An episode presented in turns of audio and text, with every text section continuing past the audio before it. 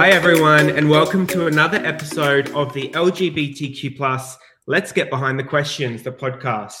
Before we start, I'd like to acknowledge the traditional custodians of the lands on which this podcast is being recorded, and wherever you may be listening today. Pay my respects to elders past, present, and emerging. I'd also like to pay tribute to our First Nations LGBTQ communities as well. Welcome to episode six of our fabulous podcast. I'm joined by my gorgeous co host, Nick. Welcome back. Thank you, my dear. It's lovely to be here again with you, as it is every week. Oh, thank you. So, last week you promised me an education in flags. So, I bought my globe here and I'm ready to learn. Um, no, not exactly that kind of flag, Dale. It's not a geography lesson today, unfortunately. And we're going to be looking at the history of our very own rainbow pride flag and the many other flags which represent our fabulous community. Oh, right. Okay, gotcha. So let's start with the rainbow flag then, shall we? Sort of around June in most countries, and here in Australia, you know, between sort of late Feb and March, you'll find pride flags hanging from balconies, painted on sidewalks, and even across shop fronts. Thanks BWS for that one. Our fabulous flag has been come to represent uh, the LGBTQ community worldwide. Um, so, Nick, let's go back and have a little bit of a look uh, when this flag was created. So, before we get into the podcast today, I'd just like to warn our listeners that some of the topics we do cover in today's podcast could cause some emotion um, as we do discuss some of the more darker and um, more emotional sort of uh, periods of the LGBTQ plus history. So, if this episode triggers any emotion for you and you need some support or you would just like someone to talk to, please remember that Woolworths Group team members have free access to assist. And if you're in Australia, they can be contacted on 1300 360 364 or for our team members in New Zealand, you can contact them on 0800 360 364. Now, getting into our Rainbow Pride flag. So, the Rainbow Pride flag came into inception in 1978. Oh, is that when you were born? No, Dale. Maybe 10 years after that. Oh, I told you my age is a sensitive topic. I know, I'm just trying to stir. I know, stop stirring the pots. So, when it was created, it was created by a San Francisco based queer artist called Gilbert Baker for a mere 1,000 US dollars. Is that all? Very cheap, very I cheap. Would, I would have invoiced a lot more than that.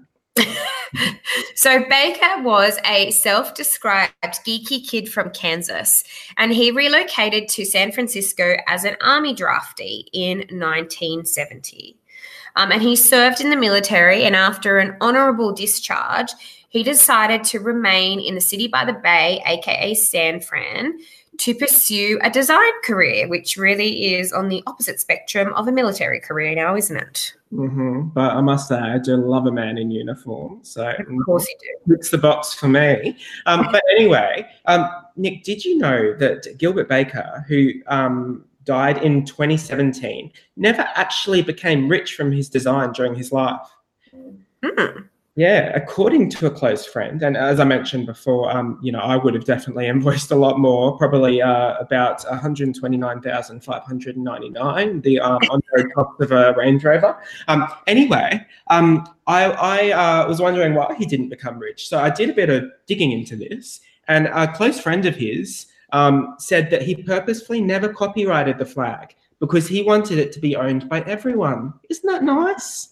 Smart man it's a beautiful symbol of just what this flag means, I think. Um, so, Nick, I'm curious, before the rainbow flag existed, because you did mention it was sort of, um, I guess, invented in 1978, what was the symbol that the LGBTQ plus community used um, before then? Yes, good question. So, as we mentioned, the rainbow flag came to be in 1978. So before it was officially designed, LGBTQ people around the world um, used to use a pink upside down triangle as their, their symbol. Um, and it's interesting because the origin of this pink triangle, though, comes from a sad place and really was born from a dark period in our own our, our own community's history. Yeah, so it goes all the way back to the early 1930s. Um, so this is when the Nazis first came into power. you may be familiar that the Nazis used to um, force Jewish people to wear a Star of David, a yellow Star of David, um, on their uniforms and on their, their arms. Um, now, they actually forced people who they labeled as gay to wear inverted pink triangles, and that was their label. Um, so, between the years of 1933 and 1945, it's estimated that about 100,000 men were arrested for crimes related to their sexuality. Um, now, when we look at concentration camps, which were already awful places to begin with, Nick, um, homosexuals were actually considered to be the lowest of the low in that hierarchy. So that's really sad, and they were treated awful. Um, so it sort of, um, you know, estimates vary widely as to the number of gay men that were imprisoned, but there's said that up to about 15,000 men would have died in those concentration camps. Yeah, it's just terrible.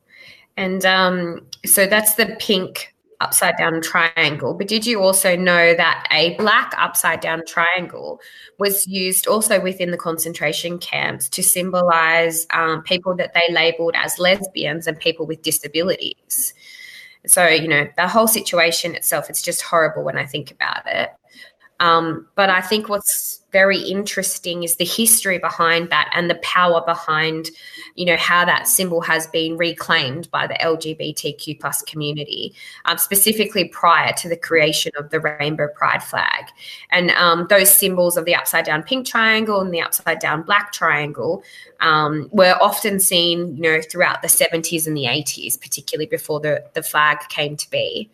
Mm. Um, and it's interesting though, because, you know, a symbol like that taken from such a terrible point in history and then turning it around to be a symbol of acceptance and empowerment. And that seems to be a, a bit of a common theme when it comes to the lgbtq plus community. Um, just like we discussed the other week with chris about the word queer um, about how that has also been reclaimed as a um, you know as a as a word of um, our own for our community and the empowerment behind using that word. Um, so nick Let's go into a bit more detail about the, the rainbow flag. Um, I want to hear a little bit from you about our first version of our rainbow pride flag and how it's evolved since its inception. Yeah, so the first um, pride flag actually had eight stripes, so eight different colors. And it was debuted at the San Francisco Gay Freedom Day Parade back in uh, 1978. Um, so the one we currently use today has six colors. Um, so there was two colors that didn't quite make the cut. Um, and I'm a bit sad because they're my two favorite colors, Nick. What color are they? So the original one had pink and turquoise added, and they were removed. Why? Tell me more. Because apparently, in the world of flag building, of which I am no expert, um, apparently um, turquoise and pink are quite hard to source as colors. Mm and actually quite expensive to use when production, um, you know, when we're looking at production purposes. So they were just cut. So now we only have six for um, six different colors. Well, it's very practical and pragmatic, isn't it? Cutting them because they were too expensive and hard to source. So they clearly didn't know that they were my two favorite colors. So I might have to write a letter to the San Francisco Gay Pride Flag Committee. So with those two colors cut, that leaves us with six colors that we've got on our rainbow pride flag.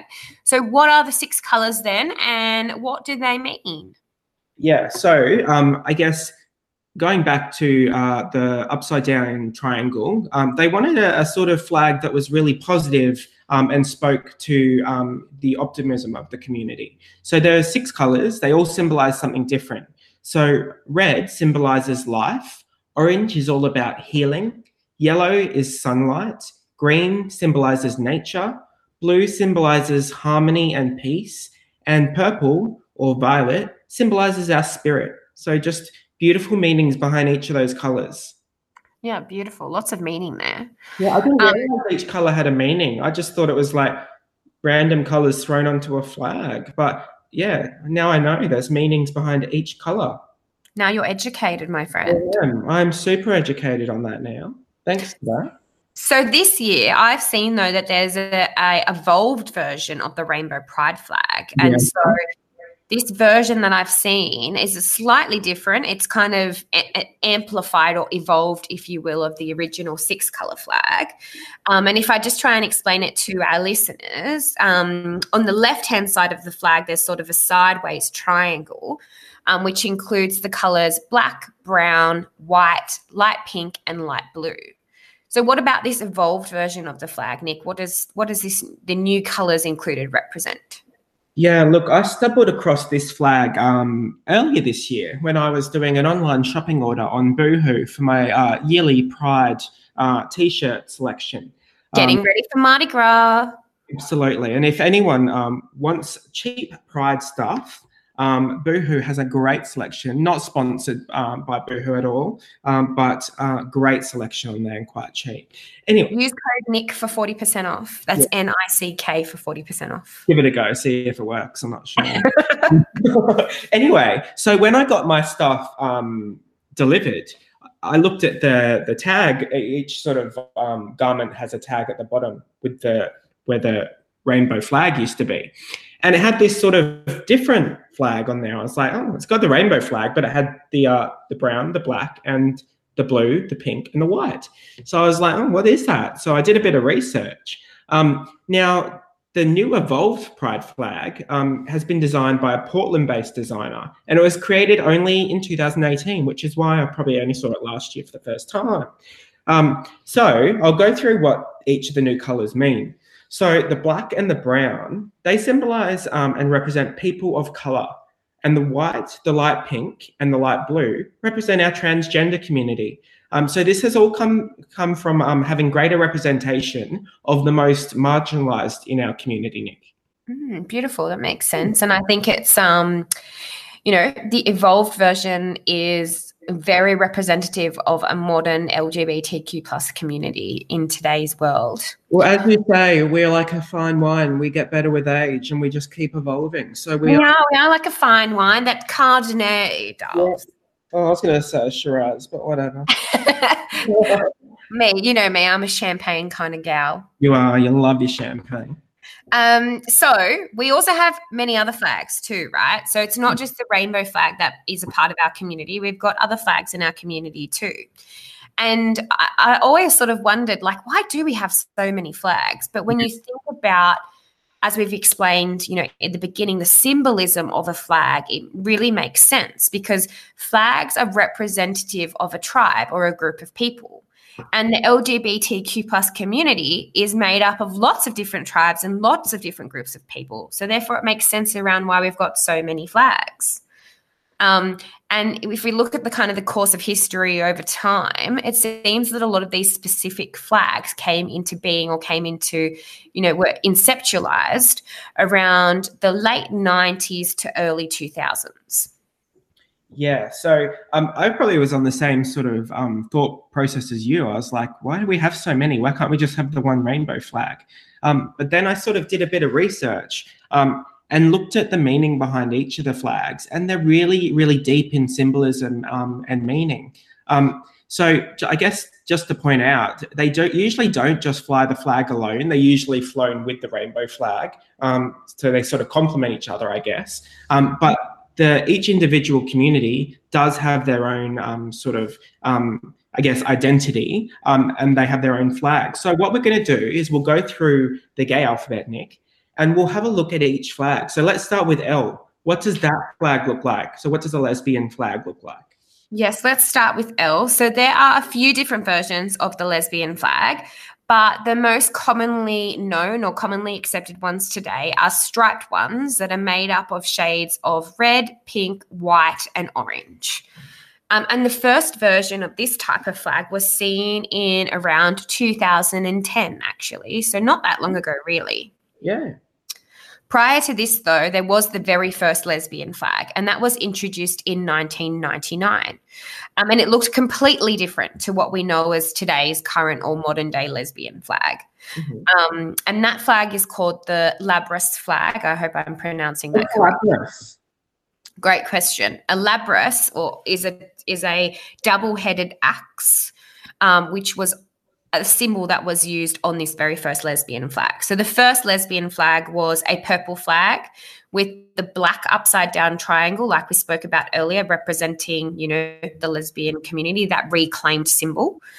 Um, and it had a, the double headed axe in the middle, the labrys, and that was white. So the colors were purple, black, and white. So that was the very first lesbian flag in 1999. Mm. So tell us, Nick, what about the next letter in the alphabet G? Yeah, so there actually, I, I, didn't know this, but there actually is an unofficial gay flag, um, and it's very similar to the lesbian one. So it's um, it's the same sort of order, I guess, but instead of using shades of red, um, it uses shades of blue, teal, and white. Um, however, um, the most commonly used flag for the gay community is the rainbow flag. Um, so that's the one that we sort of really do hold, you know, near and dear to us, and we we stand behind um, as our symbol. Um, but yeah, there is an unofficial one I didn't know about. Hmm. So on to the next one in the alphabet B. So obviously going to be my favorite flag here. Obviously have a bias towards it. In case our listeners haven't worked it out yet, I've only said it a thousand times. I identify as a bi woman, so therefore this is obviously going to be my favorite flag. Um, and the bi pride flag was made in 1998. So that is uh, before the lesbian flag was created, um, or the first version of the lesbian flag was created.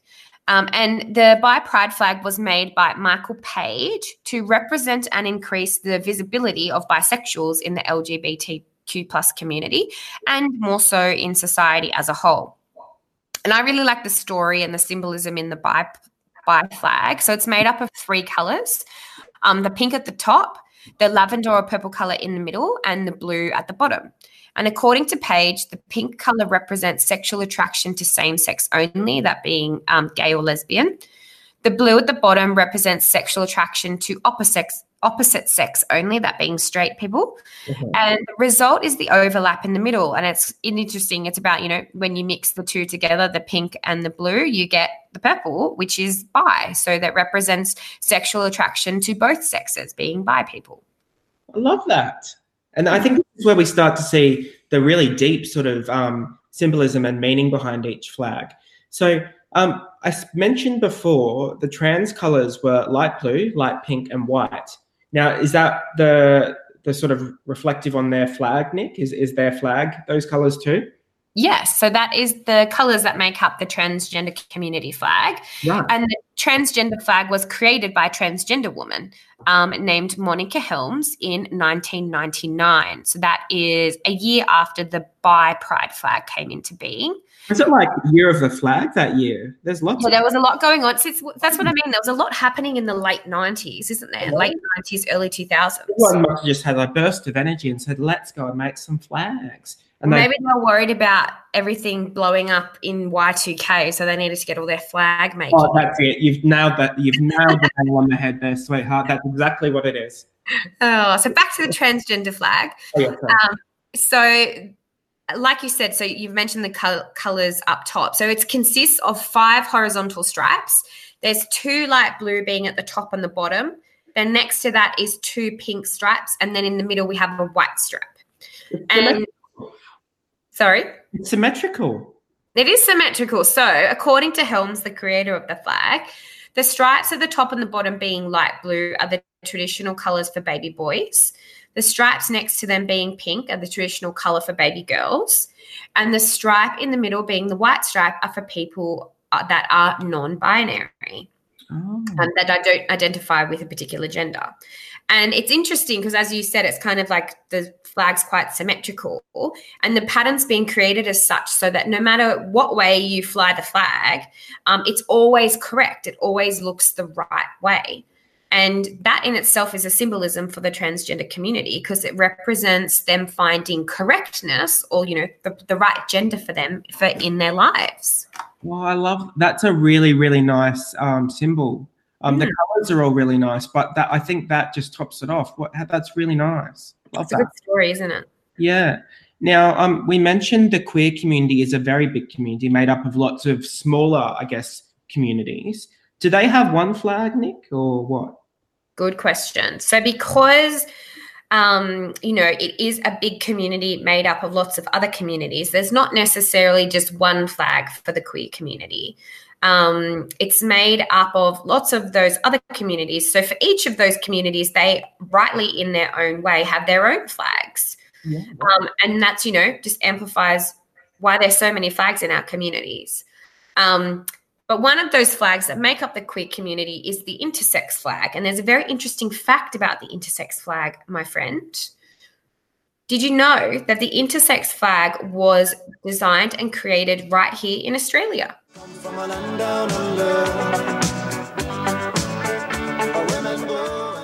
We made that just like we made, what else did we make? Vegemite. The Hills Hoist. It's a dream, this new easier wind-up action. Wi-Fi, all those Penicillin, I think, is it? Are you sure? Not sure about that one. We'll Google that one to confirm. But anyway, we make fabulous things here in Australia, and the uh, the intersex flag is just another one of those fabulous things. Yes, it is. Um, the intersex flag was created in July of 2013, so it's it's turning seven years old this year, and it was created by Morgan Carpenter from the Intersex Human Rights Australia. It's a yellow flag, and the color yellow for a long time now has been associated with the intersex community. And in the middle of the yellow flag is a purple circle. And the the circle is very symbolic for the intersex community, um, and it represents it's an unbroken and unornamented circle, and it symbolizes wholeness and completeness, which is really important to those in the intersex community. That's really awesome. I love that. Yeah, it is, isn't it? So, what are some of the other flags that come under the Q plus community, Nick, that people maybe might have seen before, not really sure of, or maybe they're familiar with, or they've heard something about? Yeah. So, um, one of the other um, sort of communities that fall under Q plus um, that people may know about and has become more visible through one of my favorite TV shows, um, Schitt's Creek, is um, pansexuality. Um, so I'm going to let David from Schitt's Creek tell you exactly what pansexuality is. So let's take a listen. Cue the tape. I do drink red wine, but I also drink white wine. Oh. And I've been known to sample the occasional rosé. And a couple summers back, I tried a Merlot that used to be a Chardonnay. Great explanation. Couldn't have said it better myself. And I, I, lo- I love when he uh, compares it to wine because I, I instantly get it. Do you know what I mean? Like, yeah, we're, we're fine wine, remember? Absolutely. And I love wine. Um, I love any alcohol. I'll say that. But anyway, I'm at work, so I'm not allowed to love it right now. Um, so um, the pansexual flag um, has three horizontal stripes. So it's pink, yellow, and blue. And um, according to most definitions, the pink represents people who are female, um, the blue represents people who are male, and the yellow represents non-binary attraction. So I just thought that was a really, really nice flag as well, and, and another really interesting one. But um, there are heaps more, um, and as we mentioned in previous episodes, our community is really, really big and really diverse. Um, so there are heaps of flags and heaps of uh, you know sub communities as well. Okay, there's a lot of flags, Nick. I may be feeling a little bit overwhelmed at this point. How am I ever going to remember all of these beautiful colored flags? Yeah, you and me both, sister. Anyway, you can listen to this podcast over and over and over and over and over and over again. And that will help you um, with the information and let it sink in. But if you do get sick of my monotone voice, um, I have built uh, something a little bit visual that might be able to help you with your flag journey and your your your journey in this space. So it's a little cute PDF infographic thingy um, that I have built, and I've linked it right up top there in the description for you. Oh, we love visuals and we love some good training materials and resources too. So thank you so much, Nick, for making that for us and our community. Um, and let's make sure that we also put that on our proud website as well, so people can reference that in the future or share it with their teams. So this is a shout out and a little bit of a hint, hint to our friend, uh, Mr. Matthew Edwards. Um, if you could please take care of that for us, that would be greatly appreciated. So, Nick, can you please tell me who's coming on our show next week? Uh, do we have a guest? Are we flying solo again? What are we talking about? Uh, there's so many questions. Tell me, tell me, tell me, tell me. I must know, please. You know me. Well, we are reverting back to our regularly scheduled programming of Right. Am I, having. am I not enough to, to secure viewers and ratings? No, you're not enough for me, my friend. That, that's really hurtful. Really hurtful. Anyway, um, because you want- you want a guest because you don't can't deal with me one on one. Who are we having on? Sometimes we need, we all need breaks and holidays, you know. Anyway, next week we are having on the fabulous Lisa Molden from our Oh, Endeavour. Love Lisa. Love her. We love Lisa. Um, and Lisa is going to be joining us to get behind the question what is the difference between gender and sexuality? Which I think, you know, we've already started to discuss this topic and we've sort of explored, you know, within our LGBTQ plus community that we are made up of groups of people with um, sexual diverse sexualities, diverse genders, and diverse sex characteristics. So we're going to dive a little bit deeper and really understand what that means. And with the three of us on the podcast, we're going to be talking about this from the perspective of three people who have diverse sexualities.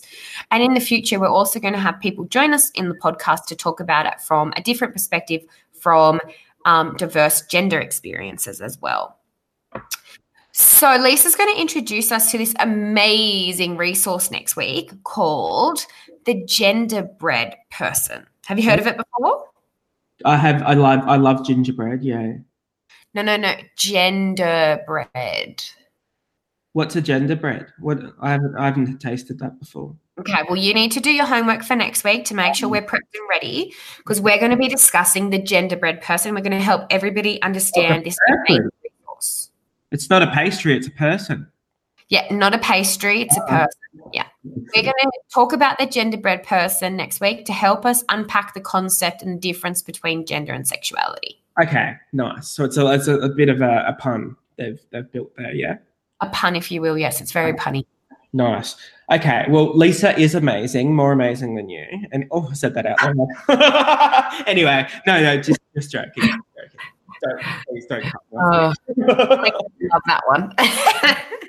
Anyway, I can't wait to have her on. She is a hoot and a half, and there'll be lots of fun, lots of laughs, and lots of knowledge to absorb when Lisa drops by next week. So make sure you tune in, guys. Make sure you you dial your radio into uh, this fabulous uh, frequency.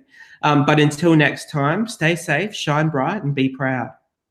Goodbye, beautiful people, and we'll be with you again next week. Hooroo.